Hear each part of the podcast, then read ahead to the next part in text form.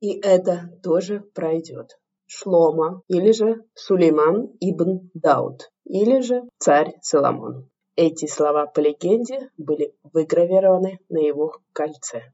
Согласно Талмуду, Соломон является одним из 48 еврейских пророков. В Коране он считается исламским пророком и обычно упоминается как Сулейман ибн Дауд или Сулейман сын Давидов. Соломон был царем Соединенного Королевства Израиля, и дата его правления относится к началу X века, до нашей эры. Также он является персонажем множества легенд, которым он выступает как мудрейший из всех живущих людей, справедливый судья, а также в некотором роде волшебник. Он имел власть над джинами и понимал язык зверей. Во время правления царя Соломона в Иерусалиме был построен на храмовой горе Иерусалимский храм, который являлся главной святыней иудаизма. Привет, с вами финансовая амазонка Татьяна Эдельштейн. И сегодня я расскажу о том, есть ли надежда, что это все закончится и когда это все закончится. Под этим я подразумеваю рецессию. Хочу вам напомнить, что такое рецессия. Рецессия – это значительный и продолжительный спад экономической активности. Наступление рецессии, как правило, определяет два последовательных квартала снижения волового внутреннего продукта страны или ВВП, когда два квартала подряд ВВП снижается, это значит, что наступила рецессия.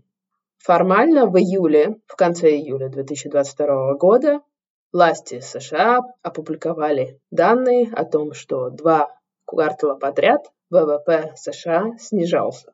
Соответственно, как бы технически наступила рецессия. Однако Джо Байден отнекивается и говорит, что рецессии вовсе нет, потому что рынок труда в Америке очень и очень силен. Такого в рецессии быть не может.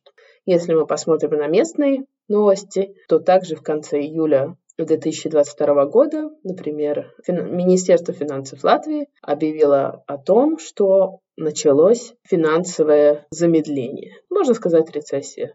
Формально еще нет всех данных по половому внутреннему продукту, но я думаю, что мы довольно с большой долей уверенности можем говорить о том, что также в Латвии началась рецессия. Примерно такие же показатели и в основной еврозоне. И я думаю, вас всех интересует вопрос. Во-первых, когда это закончится? А во-вторых, почему тогда в июле фондовый рынок показывал такие красивые показатели? Все подскочило наверх. И сейчас все еще на самом деле довольно неплохо на фондовом рынке по сравнению, например, с маем или апрелем 2022 года. Что это такое и что от этого ждать? По данным Национального бюро экономических исследований США, средняя рецессия США длилась около 17 месяцев период с 1854 до 2020 года. Однако, если мы берем данные послевоенный период, то есть с 45 года по 20 год, средняя рецессия длится около 10 месяцев. Самой короткой рецессией за всю историю наблюдений была недавняя рецессия COVID-19. Она охватила февраль и апрель 2020 года. Однако, как мы знаем, в феврале 2022 года случилась военная интервенция России в Украину. Также случился кризис отношений Китая и США, и все как бы понеслось опять по тренду. И вообще, каковы причины рецессии? По классике причин рецессии довольно много, но такие основные следующие. Это экономические потрясения, шоки, которые были вызваны непредсказуемыми событиями. Военная интервенция России в Украину, тайваньский кризис и прочее. Вторая вещь – это так называемый пузырь активов. Видите, когда экономика находится в пике цикла, когда все идет очень и очень хорошо, люди становятся иррационально оптимистичны. У них появляются лишние деньги, они их вкладывают в различные активы, и это как бы подвигает э, цены этих активов все выше и выше и выше и выше, пока их э, цена будет, не знаю, несколько раз превышать их стоимость. Мы сейчас говорим о феномене иррационального изобилия, когда все настолько хорошо, что ты покупаешь вещи, которые тебе не нужны, И этим как бы запускаешь цены на эти вещи в космос. То, что это вызвало вторую вот эту причину, это вот этот э, пузырь активов, назовем это так. Следующая причина рецессии – это как бы инфляция. И инфляция сейчас невероятная. Я смотрела данные статистического бюро Латвии. Инфляция в Латвии за этот год на июль 2022 года составляет 21,5%. Это значит, что в среднем покупательская способность людей уменьшилась на одну пятую. И задайте себе вопрос, увеличились ваши зарплаты с прошлого года на 21%, больше, чем 21%, или нет? То есть если ваши зарплаты, например, не увеличились, это значит, что ваша покупательская способность снизилась на одну пятую. Задумайтесь об этом, прежде чем говорить, что это все меня не касается. Еще один всадник апокалипсиса, который предрекает как бы рецессию, которая является причиной рецессии, это излишние долговые обязательства, излишнее долговое бремя. Ведь когда все хорошо, мы тратим много денег, нам кажется, что все будет расти, бизнес будет развиваться, и очень многие предприятия, да и люди берут кредиты. Кредиты они берут для того, чтобы развиваться с мыслью о том, что как бы экономика цветет, дальше будет только лучше. Я сейчас возьму денег взаймы, вложу их, не знаю, в оборудование, в бизнес, неважно куда, и, соответственно, дальше будет только лучше. Но в один момент ты понимаешь, что как бы объем этого долга становится уже некомфортным и обслуживать его становится тебе уже некомфортно. Ты уже как бы не рассчитал свои силы и не можешь оплатить этот долг. И перенесите теперь это на масштаб страны, на масштаб даже многих стран, когда госдолг становится некомфортно большим, это как бы четвертая и последняя причина рецессии, о которой я хотела сегодня рассказать. Про самую короткую рецессию я вам сказала, а какая же была самая длинная рецессия? Самая длинная рецессия это была Великая депрессия 30-х годов. Она длилась 3 года и 7 месяцев. Но технически это была не рецессия, а депрессия. Разницу между рецессией и депрессией вы можете послушать в предыдущем эпизоде подкаста.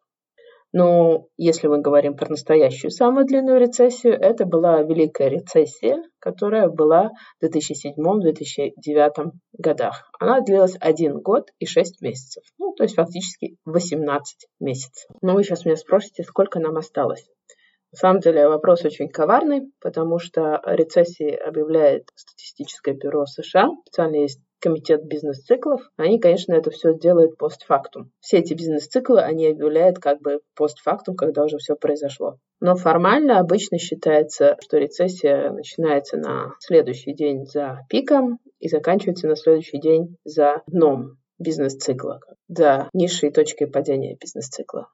Если смотреть на данные Fidelity Institutional по бизнес-циклам, похоже, что, например, в Америке пик был примерно в апреле. Соответственно, где-то с апреля мы можем начинать считать вот эти 17 месяцев. Но если мои подсчеты верны, я не претендую, все-таки я не макроэкономист, нам осталось жить примерно до августа следующего года в рецессии. Ну, это если мы смотрим на показатели Америки, ну, показатели США. В Европе эти показатели могут быть немного другие. Но я думаю, мы имеем общее представление, как долго это будет длиться по моим абсолютно непрофессиональным предсказаниям. Следующий вопрос, который я хотела бы с вами обсудить. Так почему рынки показывали такие хорошие показатели именно в июле и в августе этого года, 2022 года? Возможно, мы имеем дело с определенным феноменом, который в инвестиционной науке иногда может называться ловушкой быков.